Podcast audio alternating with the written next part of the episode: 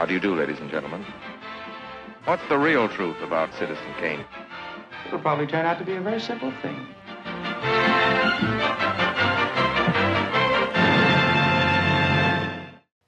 Hello, everybody. We hope you're doing well. I'm Parker. And I'm Max. And welcome back to another episode of Better Than Citizen Kane, the highly subjective show where we look at a movie and ask the question Is it better than Citizen Kane? Each week on this show, we take a look at a movie, whether it be old or new, criticized or praised, and look at it through three pieces of criteria historical and technical relevance, how well is it doing what it's trying to do, and how does it connect with us emotionally? Or, in other words, do we like it? And if you like Citizen Kane, that's fine, because we're not here to hate on it. But when every movie ever made is a reasonable contender for the title of greatest film of all time, you have to wonder is there something better than Citizen Kane? And so far, yes. This is our first episode of 2024, which means we've been doing this show for a full year. And since we started the show, we've covered 24 films released between 1927 and 2023, 15 of which have been named better than Citizen Kane by us. Again, by us. But while we've talked a lot about Kane sporadically over the last year, we never devoted a full episode to it. So we thought, why not return to Citizen Kane after a full year of saying movies are better than it? Have our opinions changed? Did we learn something in the last year? For me, maybe. For Parker, I don't think so.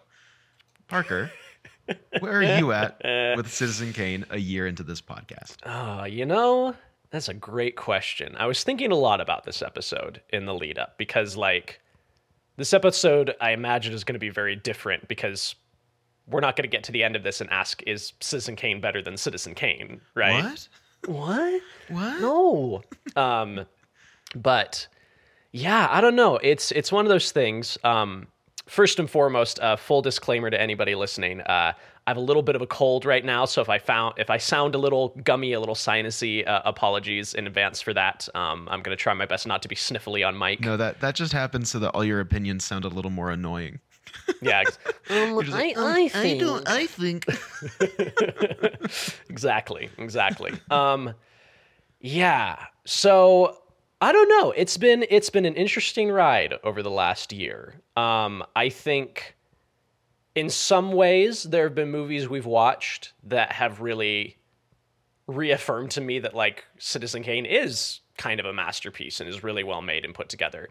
And then there are other movies we watch where I look at it and I'm like, man, this kind of leaves Citizen Kane in the dust for me. I don't know. So it's it's been interesting. Like there have been some movies we've watched that have absolutely affirmed Kane for me, and then others have only furthered my opinion that there's a lot of movies out there that I think are better than this. But uh, what about you, Max? Where have you where have you gone with Yeah. Kane in the last year? Yeah, so I rewatched Citizen Kane in the lead up to this episode. Um, my third watch ever. So early days Hey. for me. Um, and I immediately sent a, a screen recording of me updating my letterboxd review from three and a half to four stars.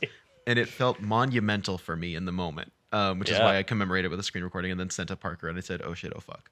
Um, because that's the kind of person that I am when I text Parker. Naturally, yes. Um, I don't know, man. This this watch, I was like kind of vibing with it. Um, okay.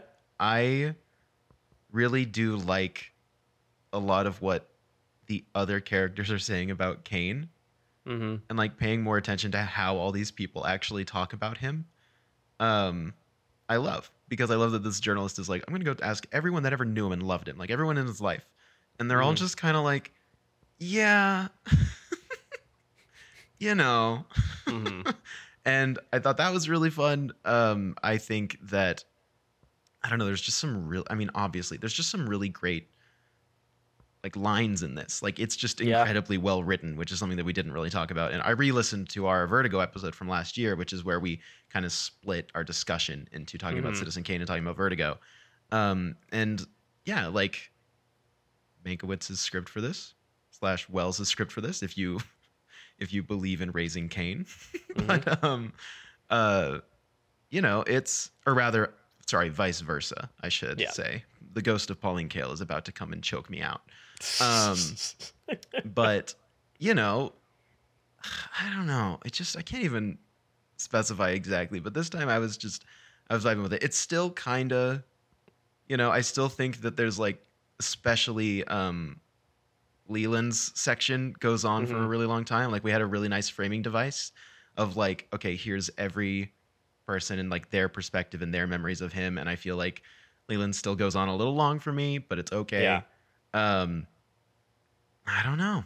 I just Mhm. really this time, and this is a, not a great discussion, but I just really I don't know. I just really liked what he was saying. I don't know. Yeah. It it vibed with me, and the line that really stood out to me that I do want to bring up because last year when we talked about this, and we've talked about it. I mean, throughout the last year, we've talked Yeah. about Kane at least once every two weeks, which is wild to me. I mean, without really talking about it, obviously. Sure. But um, the line that really stood out to me is right at the end when Susan is leaving Charlie when she's losing Mhm. when she's leaving Charlie Foster Kane, you know Charles, whatever. And he's like, so I can't remember exactly what he says, but then she goes, "Oh, I see. So it's you who this is being done to. It's not me at all. hmm Not how I feel." And that's the last thing she says to him. And I feel like I don't know, like I really like looking at the film through that lens of like, yeah, this is Citizen Kane, but like if you look at it as like, okay, this isn't about what's happening to Kane, it's about hmm like what he did to everyone else. Like he had, literally has the line where he's like, "My readers bel like bel think what I tell them to think," yeah. and it's it's it's fun. It's like primarily kind of about just his manipulation and influence on everyone else around him. And Mhm. I don't know. Anyway, Yeah. I don't know. That's just that's kind of how I was vibing with it this time. Was I was like, oh, hmm maybe, maybe this diss track of a movie about like William Hearst, but all like William Randolph Hearst, but also a bunch of other tycoons at the time, hmm is actually not asking us to be sympathetic. maybe Right. it's asking us to hate him and pity Yeah. him. There's a difference between sympathy and pity. hmm And at the end here, when um, when Thompson says, "You know, I st- I st- I'm kind of starting to feel bad for the guy," he says that to Susan, hmm and I was like, "Right." And she's like, "You know, I think I do too." And it's like, "Right, but it's not sympathy; it's pity. It's not like, oh, I'm so Right. sorry that happened to you. It's boo hoo that happened to you. you know, oh Sure. no, oh no." Charlie Mhm. got all the things a man could ever have, but he still wasn't happy because he wanted his childhood. Yeah. Man, it would suck to be owned by a bank. Anyway, that's a lot of uh, I can never thoughts. fully wrap my head around that when I watch this movie. I'm still- like, this child is owned by a bank. I still don't under. Was that something that was happening? Did that Uh. happen? Did that happen to somebody who wrote the movie or someone they're writing the movie about? Like, was someone were children regularly? It happened to Gary? Oldman as playing Mank, not Mank himself, but to No, Gary but Oldman. The backstory for Gary Oldman as Mank is that he Yes. was owned by a bank himself, Uh-huh. and he's yeah, like, exactly. "I was owned by a bank." I don't remember what he said. That's why. That's why it's Mank instead of Bank. That's where it comes from. right. Yeah. Yeah. Got it. Short for man bank. Precisely. oh man. I don't know. That was kind of rambling, but that's how I'm kicking yeah. off the no, episode. I think that's fair. Yeah. I Should think we- that's a good. Yeah, my relationship with this is that for two times I watched, the first time I watched it, I went, "This is boring and not great," hmm and then I grew up, and the second watch, I, the second watch I did was like, "This is fine. It's really Mm-hmm. beautiful, but it's fine." Um, and now I'm like, "Yeah, yeah, all right." um, yeah. That's fair. yeah, but I, I do. you- Do we want to? This is an interesting situation because Mm-hmm. I feel like I just talked a lot about what I'm feeling, but the episode can't be like ten minutes. So, should we go Um, through well, it like we do with movies typically? Yeah, I think I think we should. I think I don't. We, we kind of did a rush job of that with the Vertigo episode, just because we were trying to fit two in. So let's Yeah. let's let's give let's give the full synopsis. Let's give a review, you know, an overview of everything, and we'll kind of chime in as we go. Uh, do you want to you want to spearhead that? Yeah, I do. Okay. All right. I do, Parker. I do. You Thanks seem for asking. enthused. I wanted to give you the floor. Thanks for finally asking me to to sum well, up you a know, movie. yeah. Uh, 2024 is going to be a year of you summing up exclusively. Um, my goal is that by the end of the year, my cumulative airtime is only about seven minutes total. So we're Oh, just going to be listening to you a lot. And it's and it's really front loaded right now because you've been talking a lot. Not really. Not exactly. really, I'm trying I to get it out of the way, and then I can just be silent the rest of the year. I'll have a static PNG of me, just like That's really funny. Um, all right, Citizen Kane. all right. All right, here we go. We open on a no trespassing sign. Hmm. Pans up. Xanadu, big castle on a hill. There's rats and monkeys and shit. Um, we enter the house. The Hmm. camera enters the house. A man drops a snow globe and goes, Rosebud. And it breaks. and then someone enters the room. Cut to news on the march. Uh, That counts towards your seven minutes, Parker. Yeah, it does. Uh, um, yeah, so News on the March, a big newsreel plays, uh, detailing the life of Charles Foster Kane, the man with the sixth largest fortune in the world. Uh, and it just talks about his life. And I think it's a really interesting way to open the movie. I know that last year, and we've talked about it before, it's like it goes on for quite a long time to the point that I think when last year when you were showing it to someone, they were like, "Is this what the whole movie is?" Yeah. um, which is objectively very funny to imagine sitting someone down for the greatest film of all time and it's just a newsreel. Mhm. Um, that'd be really funny. Good prank. Um, you just cut it after he dies. That's the end of the movie. Yeah. Oh man. Anyway, newsreel plays. We learn about this man. He uh, owned the Inquirer, just a newspaper in New York, uh, which ended up also having like radio broadcasts and also a bunch of other stuff. He was a busy man, and he was really, really rich. He built a giant castle called Xanadu, and it's called like Xanadu's landlord. That's like the name of the newsreel. Mhm. Um, we see that he, at one point, he, you know, I think it's it has a, it's like a, a kind of a funny joke, um, of it being like, of them being like, he endorsed world leaders and then later renounced world leaders or something, and it shows like a video of him with Hitler. Um, in the newsreel, he also like. There's like an interview where he's like, "We're not going to war. I don't think Europe's going to war. That's never gonna happen." Uh, and then question for you. I couldn't Yeah. tell. And knowing knowing the technology at the time, I think I know the answer, but like again, I watched this while I was sick, and so I wasn't 100% like clear, but is that's obvious like that's an actor playing Adolf Hitler, right? Like they didn't splice him into I thought the same footage, thing. right? and it looks too natural for it to be spliced at the time. right. So- That's that's that was my thing. Is I was watching, I was like, did they Forrest Gump this? But it, it looks too clean. It, it, I think it's just actors, yeah.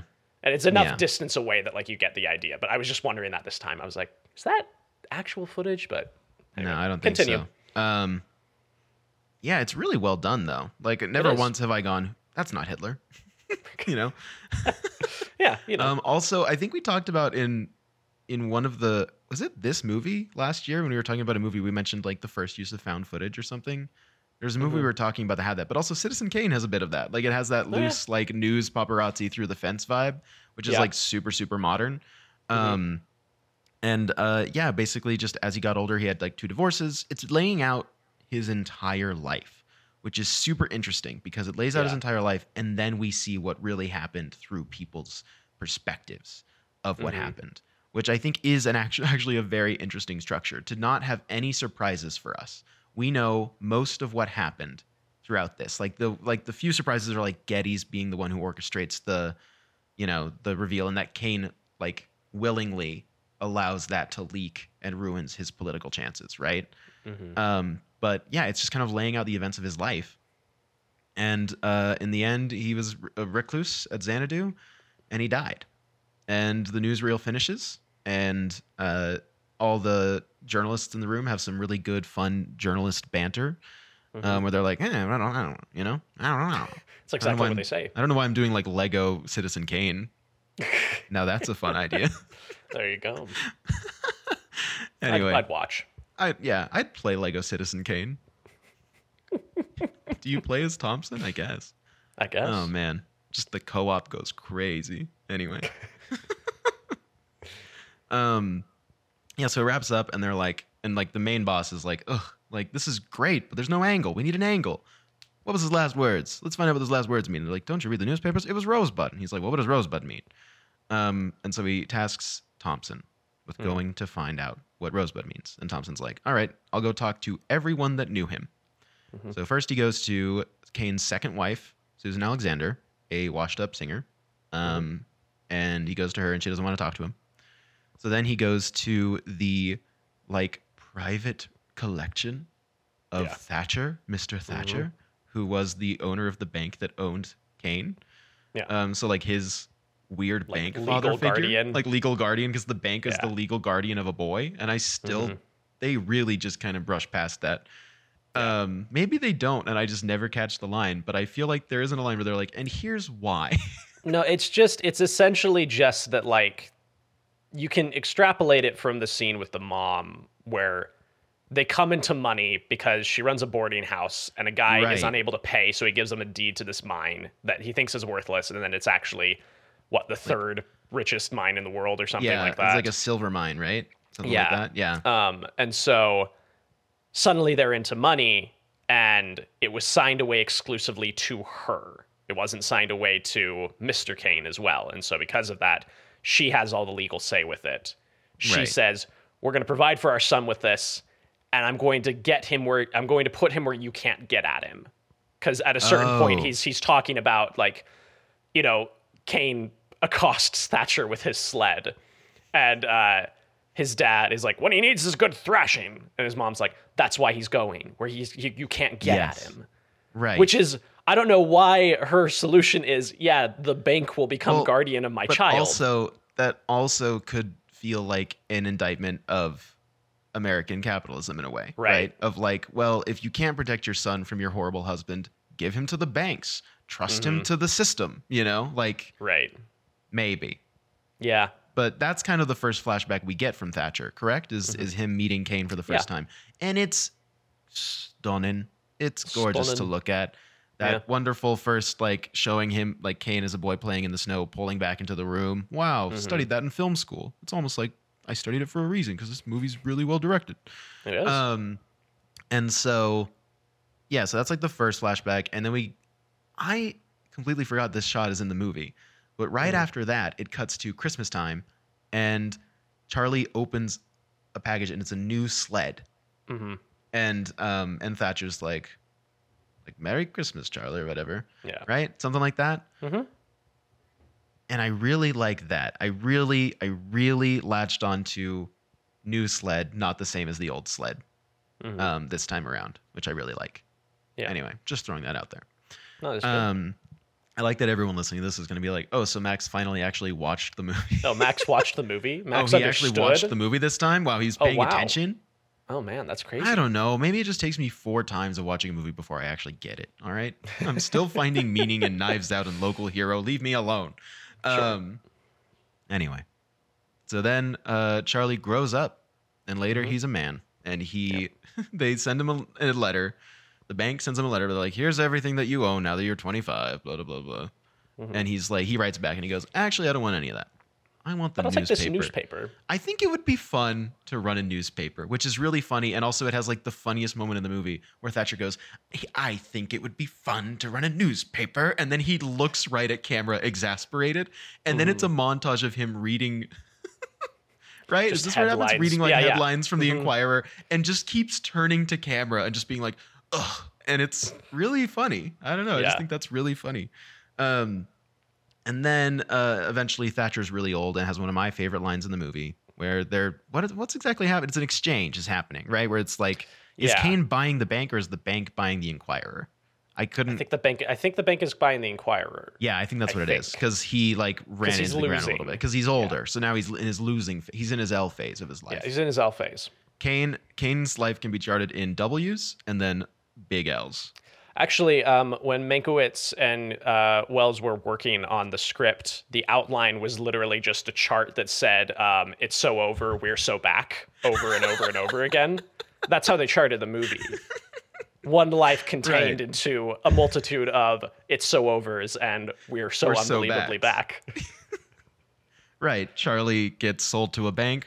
It's so over. It's so over. Later, he buys a newspaper. We're so back. We're so back. Runs a newspaper. Gets the guys from the Chronicle. We're so back. We're so back. and then you know, doesn't become governor. It's so over. Yep. Wow.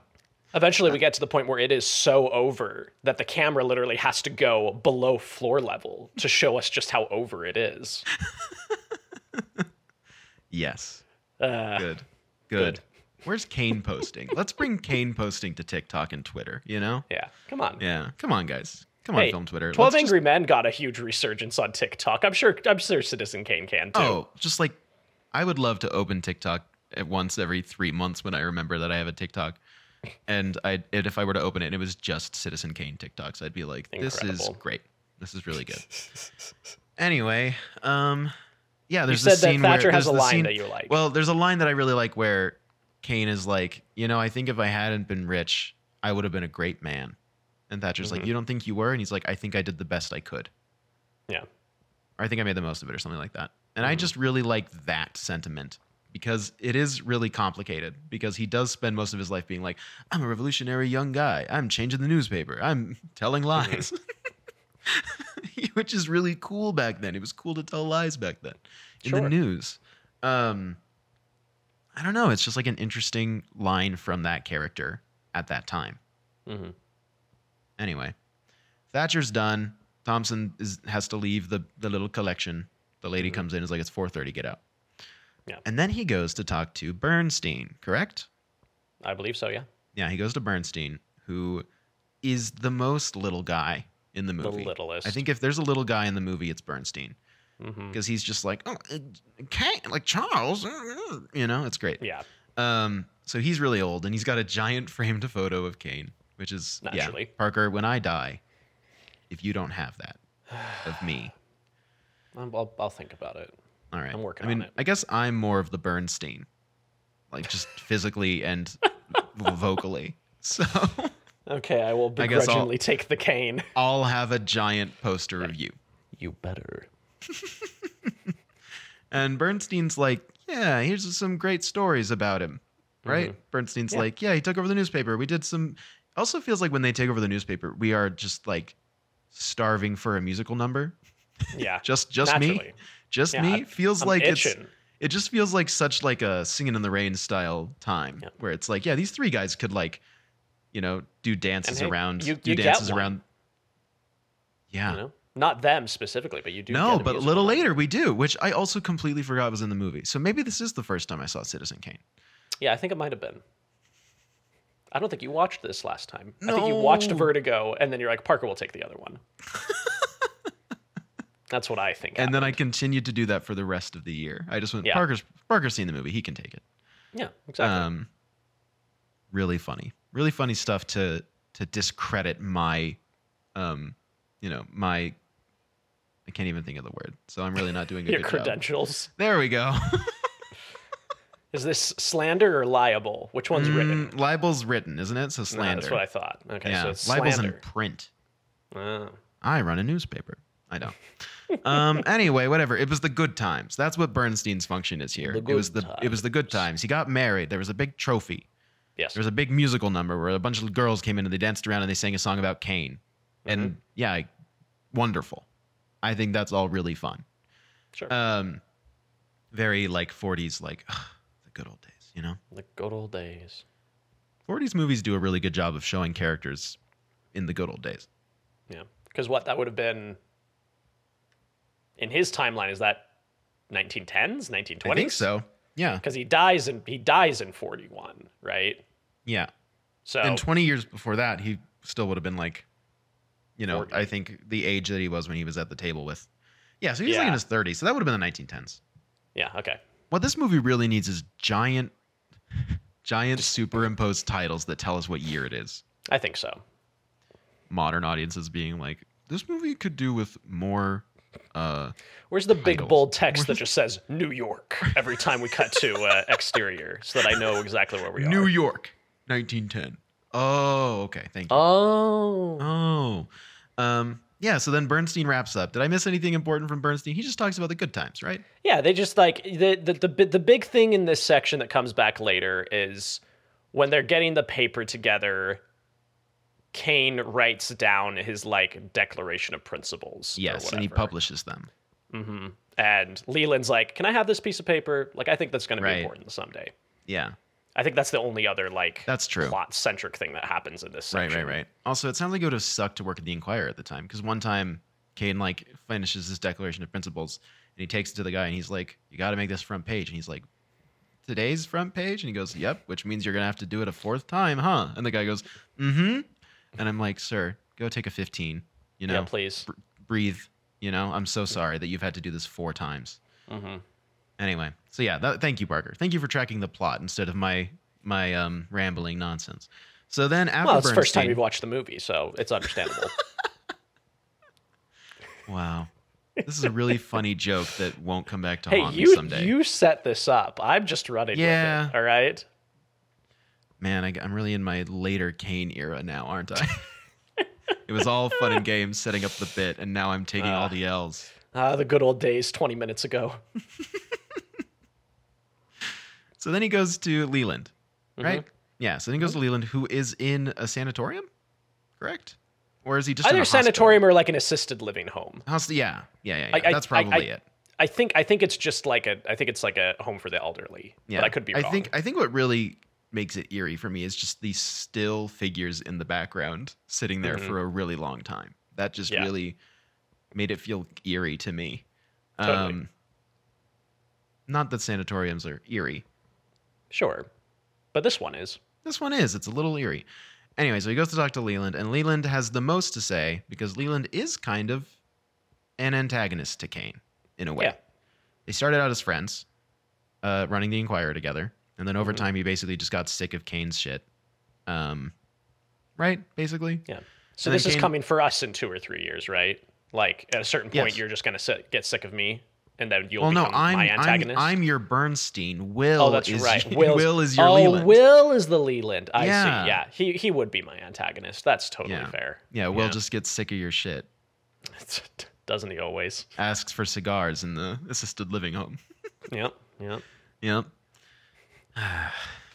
All right. What does Leland talk about? He talks about the bad times, basically. He yeah, tells he basically is like, yeah, he's like, all right, here's you heard all the fun stuff. Here's a lot of what actually happened, and here's how his marriage kind of fell apart. yeah, and it fell apart by him cheating and being a scumbag.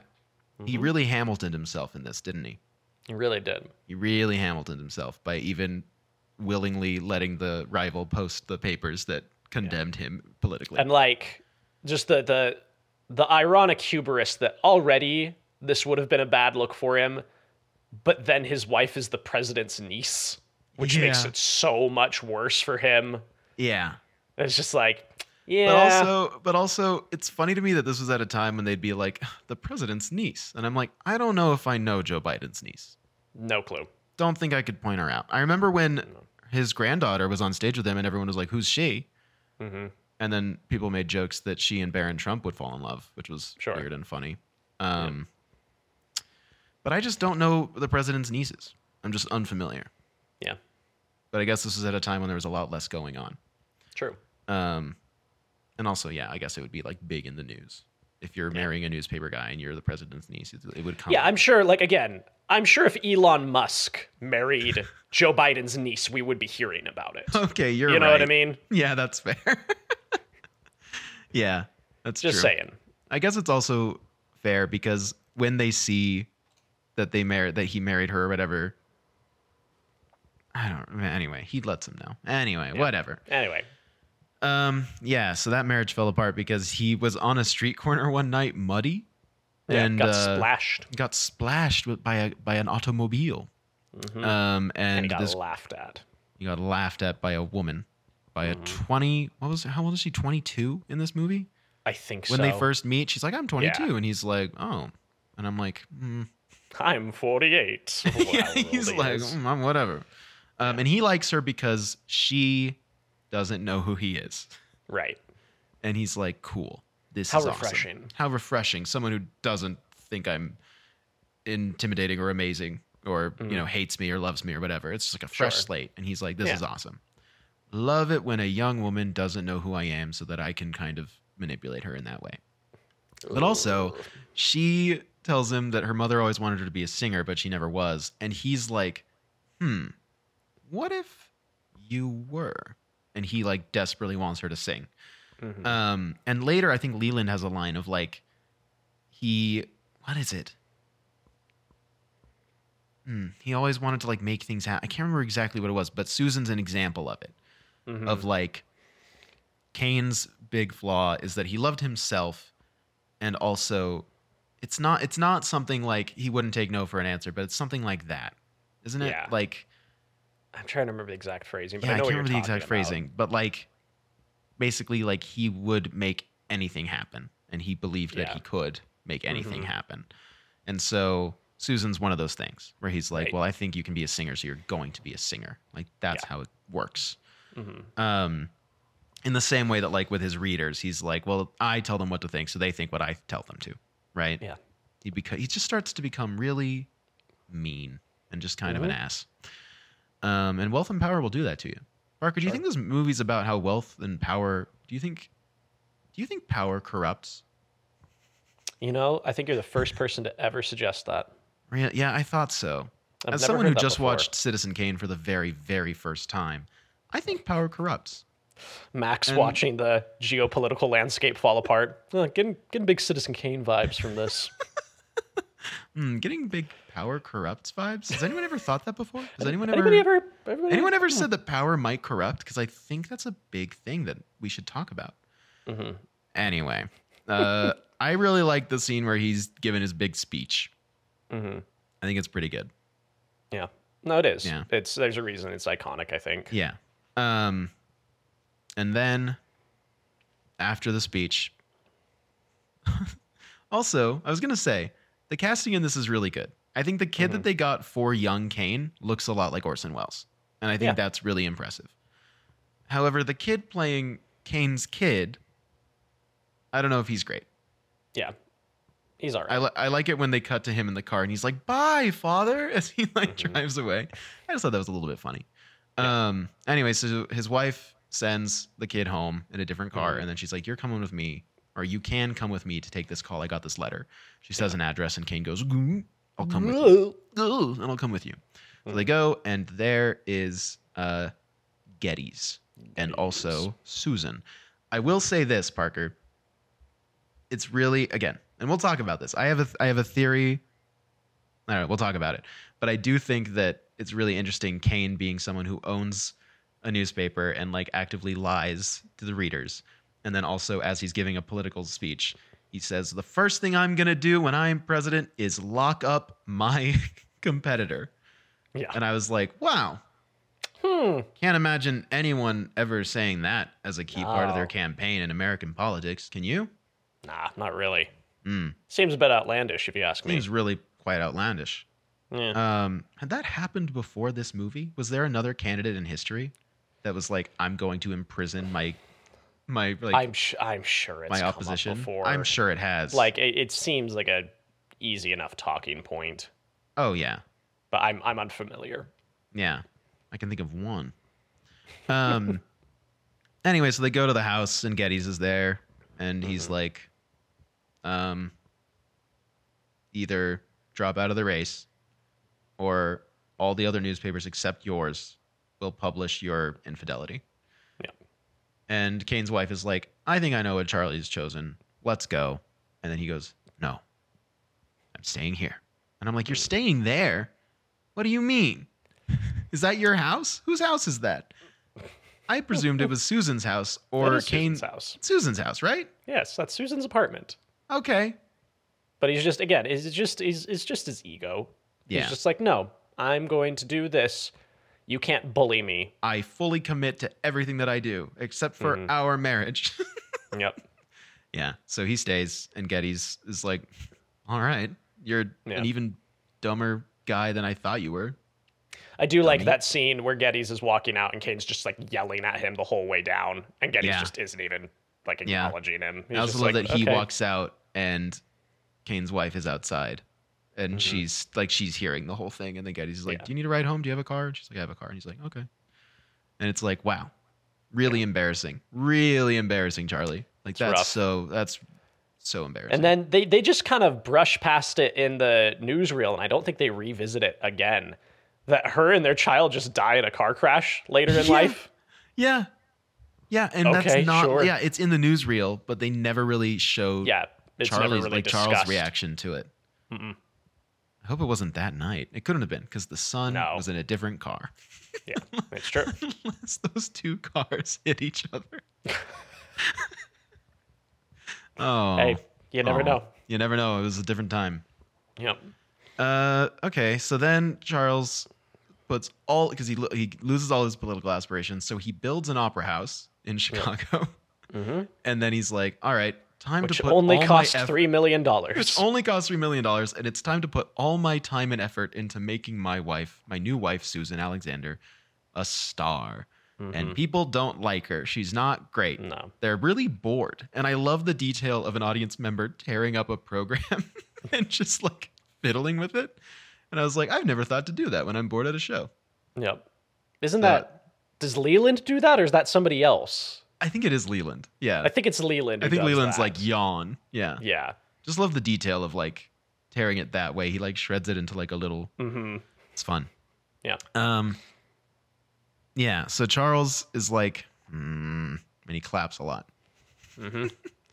And then this is kind of like brushing past like a few other things. Uh, she's really mad um, that the Inquirer would post such a mean thing. Little does Yeah, she because know. Leland was not nice. No, he was not nice. But little does she know that actually Kane wrote that because he Right. shows up at the Inquirer with Bernstein, and Leland Mhm. is passed out Yeah. on his typewriter, and Kane reads it, and he goes, "I'll go ahead and finish it for him." Mhm. And then Leland comes to, and he's like, huh, "I guess I could never get past that past Kane." And Bernstein's like, "No, he's finishing it the way you were writing it." And Leland says that it was to to prove something, right? Yeah. What was it to prove? I can't quite remember. Well, because they get a letter. He sends a letter in reply, and I, I, I guess this is afterwards, but it's told to us out of order, right? Like Right. she's upset about it, and there's a letter from Leland, and the only thing in it is that declaration of like uh, values or yeah, principles. principles. Yeah. Um, but yeah, I think it was just like him trying to be like, hey, look, like you could be doing a lot more with your time than trying Yeah. to just prove everybody wrong about this mistake that you made. Right. And Kane doubles down on it instead. And, you know, he gives him kind of that false security of like, yeah, no, I'm finishing your review. Also, get out of my office. Yeah. Like, you're gone. yeah. Yeah, so you know he's just kind of wraps that up for him and then tells him to leave, um, and that's kind of the end of their friendship, right? Like I don't think I don't Yeah. think they speak again. I don't. Yeah. I don't think that they. There's any other stories that Leland tells because that is the No. end, I believe. Mhm. Um. Yeah. So at this point, Thompson talk is able to secure a conversation with Susan Alexander. Right. Right. So he finally goes and talks to her, and she basically details the last few years amount of Mhm. time of Kane's life. Um, A lot of just being locking himself and Susan up in Xanadu. She does a lot of Mhm. jigsaw puzzles. He hates that. There's one thing that Kane hates. It's jigsaw puzzles. You know. Um, and uh, yeah, Well, it's interesting too because like they're arguing, and she's like, "I never see anybody," and he's like, "You had 50 people over last night. Half of them are still asleep in the West Wing. Like, what are you talking about?" And she's like, Mm. "Well, I don't go anywhere. Like, I'm stuck here, and you bring people to me, and I hate that." yeah, I just think that that whole dynamic is interesting of just like again, it's not subtle, which is fine, but you know, whole uh caged bird imagery throughout Yeah. all of this, you know? right, yeah, yeah. And so there's just kind of that is a lot of the last little bit of the movie, right? Mhm. There's not anything else that he's really up to. Not really. Um one thing I will shout out uh because I should be nicer to the movie and I am trying to be nice to the movie. Uh genuinely like an all-time great shot of cinema is when he's walking by the double mirrors and it just goes Yeah. forever. Yeah, unbelievable. I'm just like, it, it literally. It's I've really seen it because despite our bet, I've seen it before. Yes. and every like this even on my third watch it still elicited a oh my god like Yeah, and there's it's a good so many shot. sh- there's so many shots in this movie that elicit that response for me of just like oh my god like Yeah. yeah you're doing it you And there's know? there's one bit that like isn't played for comedy. It's not intentional at all, but it just like it almost reads like a visual gag to me looking at it now of when he's talking to Susan while she's doing her jigsaw puzzle. There's sort of like a split diopter shot where she's really close to the camera and he's kind of in like the foreground, uh, you know, midground, I suppose. And in the background is this fireplace. And you think it might be just some weird like camera trick that the fireplace looks so huge. And then he walks back to the fireplace and you see that it's just massive. Like it's almost, it's like, it's his height and like half that. And then it's just yeah wide and huge. And I don't know what it is about like when he walks over the fireplace. It's just like, oh yeah, no, it's just that big. It's just that big of a fireplace. in, in in like another context that's like a really good visual gag Totally, right? exactly, totally yeah. But like in this, it's not. But like just just that reveal kind of feels like gaggish to me. yeah oh yeah um yeah, and so then it just kind of gets to the point where she leaves him, right? Mhm. She's she leaves him. She says the line I mentioned earlier. Um, and I really love this detail of like her leaving, and that's the end of her story because that's all she knows that happened, right? Yeah. So we go, wow, what a wonderful, graceful exit by her. Who knows what happened next? I guess he died. Mhm. And then Thompson goes and talks to the worker at the at Xanadu, like one of the workers, and he's like, "No, yeah, he like wrecked everything." Yeah. and, and we cut back to the day that Susan left, and he just tantrum wrecks everything, just absolute like childlike destruction of just a space, just a, t- a full tantrum Totally. of all of these things until he finds the glass ball. Is it a snow globe or is it just a glass ball? It's a snow globe, I thought. It's a snow globe, right? Yeah, Yeah. because that yeah, because we zoom in and it ties into the yeah, okay. Um, he picks up the snow globe and then he's he walks in. He says Rosebud in front of all of his workers, and then he Mhm. walks, and that's when we get the double mirror shot, which is amazing. Yep. And then I also love that we just go back to the interview, and the guy's like, "Yeah," and then he said it again when he died, and we're like, "Oh, we already saw that, so we don't need to see it again." Yeah. and um, one thing I will say about that opening shot is there's snow all over it, which I think is really interesting Mhm. and cool. I yeah, I don't know. I just think that's interesting. How'd they do that? I love it. Um, movie magic, I guess. Movie magic. Um, yeah, and then that's basically it. Thompson's at Xanadu. The crew are at Xanadu. Mhm. Um, all of Kane's things are just laid out in like the giant foyer. And I actually will say that the movie does work for me on this level of at the end, I do get a sense of like, wow, I remember that. Hey, I remember that thing. And I mean, it's Mhm. very like on the nose, but being like reading the trophy and like picking up jigsaw puzzles. And it's like, yeah, we got a ton of those. And I'm like, huh, because Susan loved them. Yes. it's, it's like, wow, I, I, it's like very functional version of like, I recognize that thing. Therefore, I am satisfied by this. Right. Um, but I don't know. I just really like like measuring a man in all of the things that he has. Mhm. After hearing all of these people talk about him and how Uh, you heard it here first, folks. Max Bennion, uh, materialist. Now we are. Now we know. I winked at the camera.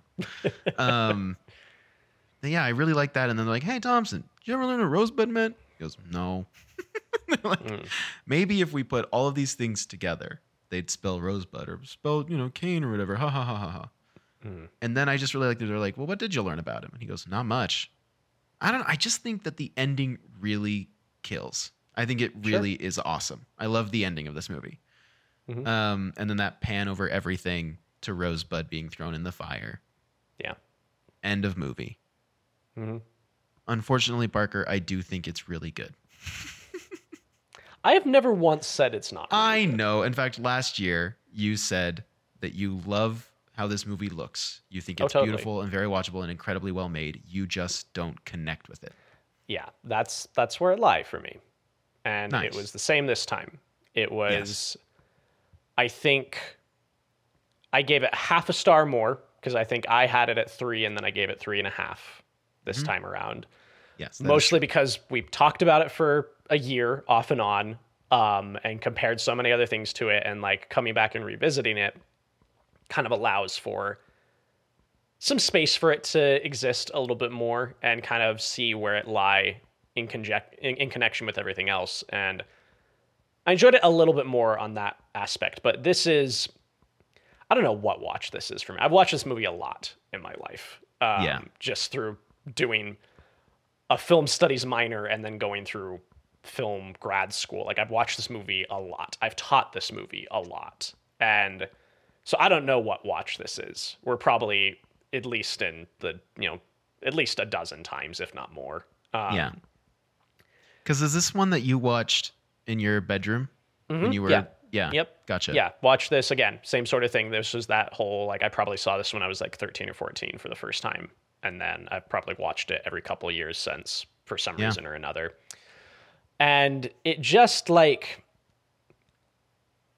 I keep waiting for it to click with me, like emotionally. I keep waiting for something about it to be like, oh, hey, this is like a masterpiece on every single level, not just technical, not just historical. And it just it hasn't quite gotten there for me yet. There's a lot I like about Yeah. it. I think there's a lot interesting going on. I like I like seeing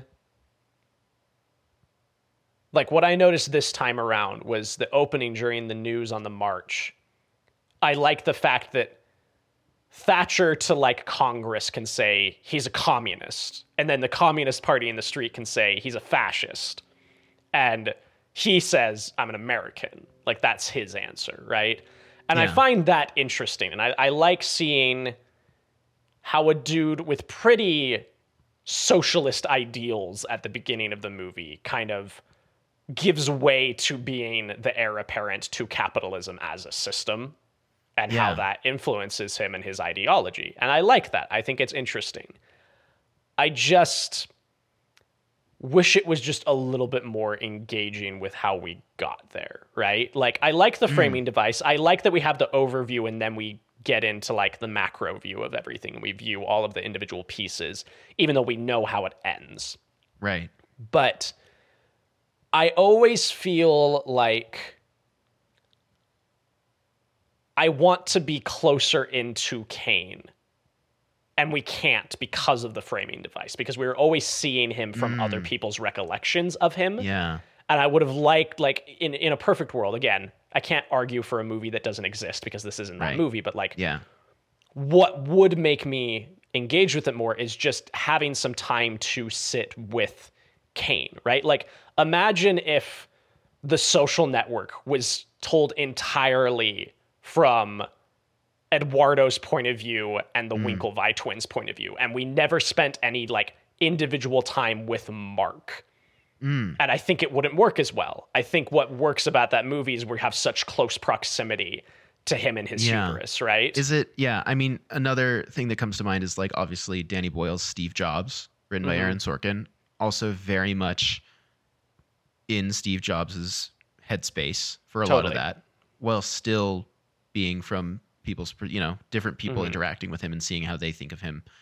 But then also, I think of just F. Scott Fitzgerald's The Great Gatsby, which Yeah. is, you know, which features someone who's at a distance. We are never entirely within Gatsby's mind. However, because Nick Carraway is friends with him and is interacting with him directly, we can learn more directly from him, right? Whereas Citizen Kane is really interesting in that we are learning about this man and the fall of this man primarily through like secondhand and third hand sources, you know, like right.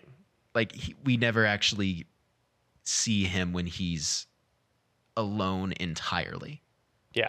right like we do see him we see they play with it a little bit of like him applauding to susan's performance you know Mhm. like feels like a very personal moment with him and is maybe one of the few that i feel like is actually giving us access to him and his Yeah. thought process.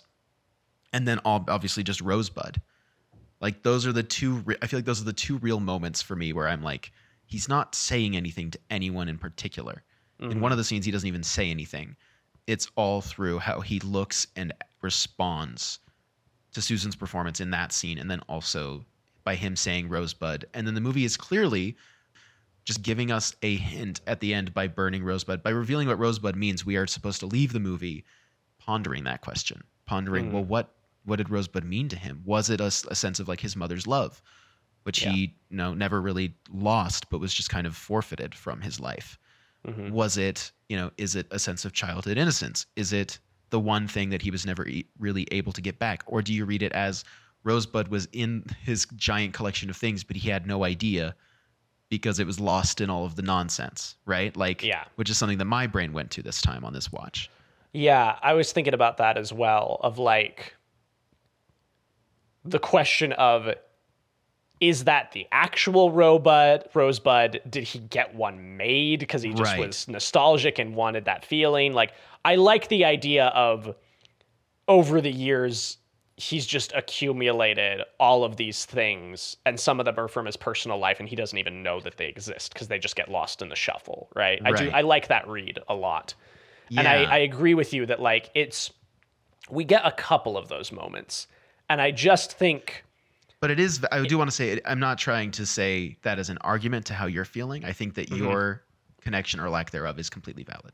Anyway, thanks. sorry appreciate go that. ahead. No just just uh, kind of jumping off that point but i just I think if we had a bit more of that, then I could find my way into this movie. Because like a movie we're going to be looking at later this year, which I'm very excited about, is like Lawrence of Arabia, and that movie I think toes this line really well, where we hmm. see how everybody else views him, and he kind of becomes this monolithic mythic character. But we also spend a lot of time with Lawrence and we see how he views himself. And I'll be very interested when we get to that one later this year to see kind of what your thoughts are in relation Yeah. to Kane because I think I think that movie does everything I'm wanting this movie to do as far as like getting me invested in a flaw a flawed character that I really shouldn't be caring about very much. Yeah. My my movie that I'm really excited to look at that feels so similar to this. And I think these two movies on the calendar right now are within like maybe a week or two of each other is There Will Be Blood, which I think is also a very interesting execution of a very similar Kane character. Yeah. Um and kind I don't know. Yeah, I, I'm excited for Lawrence of Arabia. I'm excited for those. There's a little look ahead for you all. Those are later in the year. Don't expect Yeah, those anytime got, soon. Yeah, but- those we got some time on those, but, but we have we have a really good lineup this year. But I will Yeah. say that Welles himself, in a 1941 statement, explained that in uh, of Kane in his subconscious about Rosebud. Sorry, in his subconscious, it represented the simplicity, the comfort, above all, the lack of responsibility in his home, and also it stood for his mother's love, which Kane never lost. And that's from Welles in 1941. I d- have never gotten that sense. I mean, mother's love ties into the idea of like maybe he misses like that path that he could have taken. Like he says, Sure. I think I could have been a great man if I wasn't rich, if this hadn't happened to me. Mhm. But his mother really doesn't come up again, no. you know? Again, if Um, that is if that is the linchpin, if that is entirely how we feel about it, then there should be some sort of callback to that, right? There should be a setup and a payoff. We should be coming back to okay, yeah, like you could have something where and this is maybe too on the nose, but I'm just thinking out loud of like versions of how you could kind of spin this of like the demarcation line of like Kane's L period, you know, his losing era, Right. could just be the loss of his mother. Like she officially dies, and like Yeah. maybe maybe you establish that they've kept up some sort of rapport Right. as he's Or gotten older. the death of his son and his wife brings up some emotions for him. But again, I think we are kind of towing into the line of what would we do if we made Citizen Yeah. Kane. Um, so I do want to hold it as clearly the movie is just trying to make us ponder that question. Right. I don't think it is a lack or a failure on the movie's part necessarily. Of I don't think that they forgot to put in a scene where Kane. No, it's his mother again. intentionally very It's vague. intentionally vague. Um, so holding it up to that, I think we can talk about how well we. Let's do the criteria, but we're doing it a little differently this week. Okay. Do you have any other thoughts on Citizen Kane that you want to mention? Um, no, that was pretty much it. What about you? Okay, yeah, I think I'm good to hop into this. Okay. Um, so like historical and technical relevance, it's the Citizen Kane of movies. it is. Sure. It is clearly incredibly well made. It's really impressive that it is a group of people who had never been in a motion picture before. First time director. Mhm. Obviously, Welles had been doing things like this for a really long time. He'd been doing radio, he'd been a painter, he'd done all this stuff, right?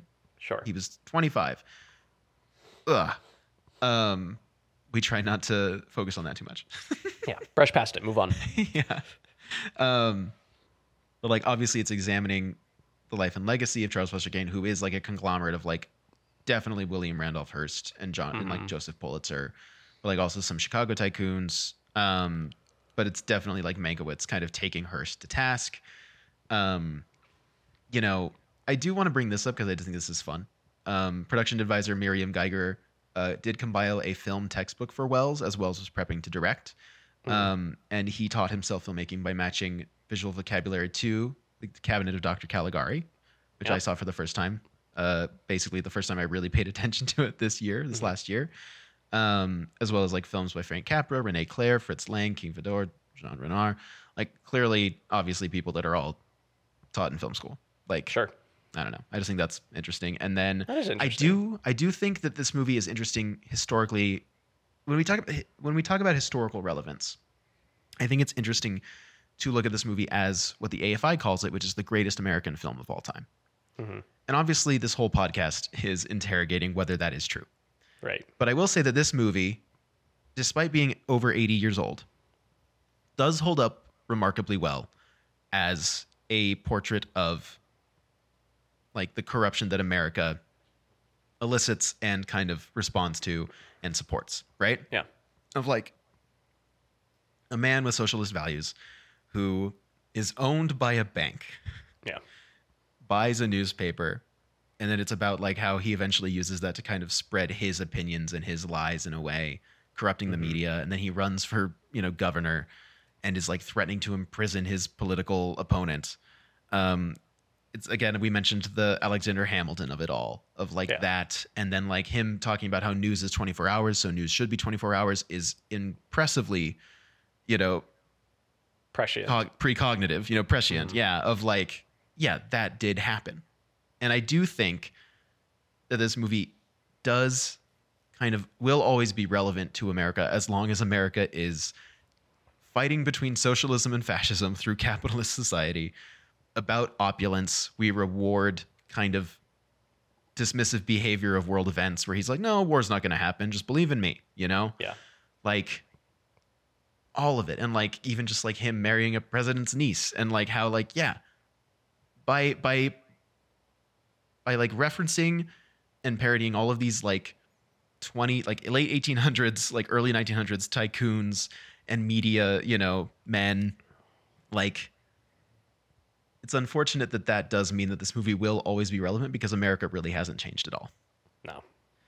and that's what I will say for Kane's historical relevance is that we talk a lot about like, well, there are movies that have come out that are also relevant. Yes, that is true. But I do want to hold space, like you said, hold space. I want to hold space for Citizen Kane. Yeah. But you know, like you said, let's be nice to the movie yeah. that this podcast is about. It does do a good job of making itself eternally relevant by focusing on Totally. The like greatest and eternal sins of America. Yeah. Not to sound And- super um, you know, pompous. Sure. And the thing to to remember is that like again, by the nature of the way the show is structured, it's a lot of us bringing stuff in that we really like or want to look at and comparing it and when you run in film circles for so long, you just you just hear about this movie all the time, right? yeah. And so that's part of the structure of the show is just like, okay, there's a lot more to cinema than just Citizen Kane, right? Exactly. Yes. But the thing to keep in mind and remember is that if we hated this movie, we would have just given up this framing device ages ago. We would have changed the show. We would have just said, you know, this was fun, but I can't I can't think about Citizen Kane every 2 weeks. I can't do Yeah. it. Like genuinely, we have to just scrap the show and make something different. We'll just talk about movies that we want to talk about. I don't like if if we were doing is is it better like better than Forrest Gump? I I would have thrown my mic away by now. There's no way you could possibly get me to think about that movie every two weeks. I can't do Right. it. I, I- Yeah. I refuse. but like this movie, like it it it it it has enough of a connection of a level of respect that you and I give it that like it's worth coming back to and it's worth comparing is. other things to, right? Like Yes. genuinely like it I like the movie enough that we have structured an entire podcast around this movie. Like Yeah. I like the movie. I do like the movie. I don't Yeah. love the movie and I don't No. think I'm ever going to love the movie That's but yeah. it's in the same way that like Kane himself as a character is this sort of larger than life figure within like American society. The film Citizen Kane is that to film history, right? Yes. It's become this monomyth, this huge untouchable object and I think it provides a really great springboard to be looking at other movies and comparing them and saying, hey, here's some things we think this movie does better than Citizen Kane. Here's some stuff that Citizen Kane is doing obviously better than these movies. And I think that those comparisons, like that's that's why my rating went up a little bit because by comparing it to other movies for a year, there were more things that stood out to me this time of like, oh, these are really well done elements that maybe I take for granted when I watch exclusively really great movies. And then sometimes I watch movies that aren't so great. I'm like, I miss Citizen Kane. you know? Yeah, absolutely. And I think that I genuinely believe that, like, hmm, what was I going to say? I don't know. Who knows? Groundbreaking. Who knows what I'm, sure. going to say? That's what makes this podcast so great. Is you never know what I'm going. to I'll say You never, anything. you never know. He'll say anything. Anything can come out of that mouth. Um, yeah, I just think that it is a good movie, but also I think it's important to invite other movies into the room. I Mm-hmm. think it's a little odd to say, well, that's the greatest film of all time. We don't even need to question it. Yeah. I think it's important to question it. I think it's important to look at 80 years of film history, also world history. We have some movies from other places in the world this year. Um, Mm-hmm. That I think are also really fun to look at compared to Citizen Kane because every movie is doing a different thing. That's one of my favorite realizations we had last year was like, well, not every movie's trying to be better than Citizen Kane. Most movies aren't. Most Mhm. movies are just trying to do what they're doing, which is why I think it's important that second question of like, well, how, you know, how well is it doing what it's trying to do? I think Citizen Kane is doing what it's trying to do very well. I think I just don't necessarily think it's the best all the time. Yeah. But I think that as like, you know, pulling off opening with the death of your main character Mhm. and then showing a newsreel that tells you everything that happened in his life and then still finding a way to make that interesting for the next like hour or and a half is really that's cool. That's awesome for 1941.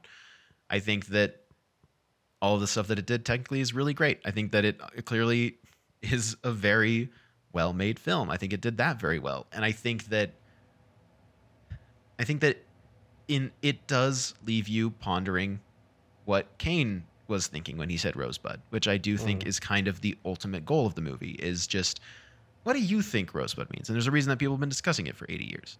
Right. I don't know. I think I think that's fair. I think that Citizen Kane does what it's doing very well. Does that mean I'm going to look back at our list from last year and change the rankings? Not at all. No, No. because those are locked in place in time, and I mostly agree. Yeah.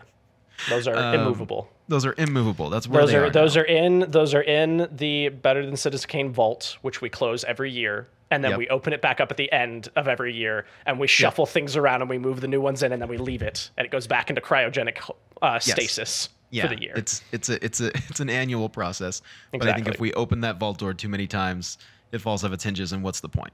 Exactly. Um, yeah. So, yeah, and then just obviously you've said that you know you don't completely connect with it. I connected with it a little bit more this time. I was like, wow, this is saying a lot about America. I can't wait for you to make your first million and to be like, man, I connect with this movie so much now. I get it. I understand. I understand Kane. I mean, Oh, wow. apparently, allegedly, it's one of Trump's favorite movies, and I'm like, all right, man. he really connects with Kane. He's like, this guy gets it. Of course. Somebody who fundamentally misunderstands the movie in Yeah. every aspect just says, "Oh, rich guy? Hey, that's me. He's just like me for real." Oh, he's just like me for real. I love this. This is I great. I love rich guys. Infidelity. Wonderful. Oh, Oh, you know I like don't that. mind if I do. So, yeah, wow, he, he talks like that, huh? Yeah. Is that- is I'm not. I'm not gonna do a terrible Trump impression on. Mike. Are you kidding It's me? It's just really funny to imagine him being like, oh, don't Yeah. mind if I do. Hmm. Hmm. Anyway, Trump by way of Tom Baker. yeah, great, good. Good, great. Uh, Uh, what is your favorite part of Citizen Kane, Parker? hmm. What's your favorite moment or thing that happened or whatever?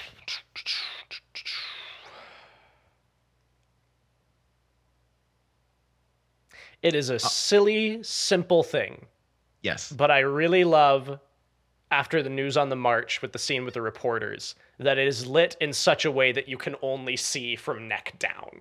I Yeah. just I think it's a fun little it's a fun little noir film choice that we Yeah. never get a good look at Rawlston's face. You know, Right. the boss. He's just Yeah. there. And it's that lighting doesn't make any sense for the space that they're in. There's no, No. reason you would not be Yeah. able to see his face, but you can't. And I just like that stylistic choice. and that's how the world works. Yeah.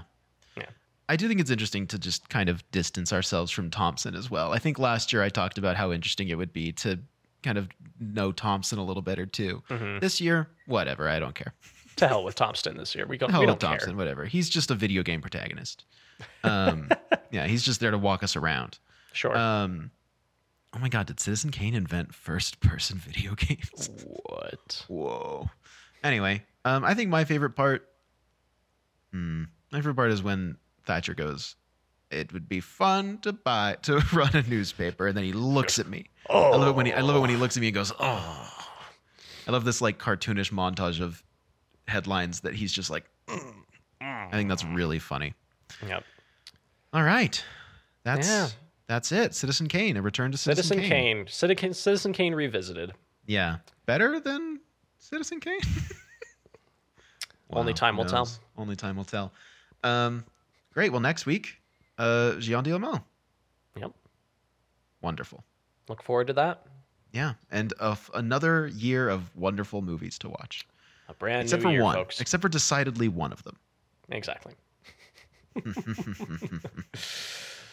All right. Thanks, everybody. all right. Thanks for listening. All right. Bye. Thanks, folks.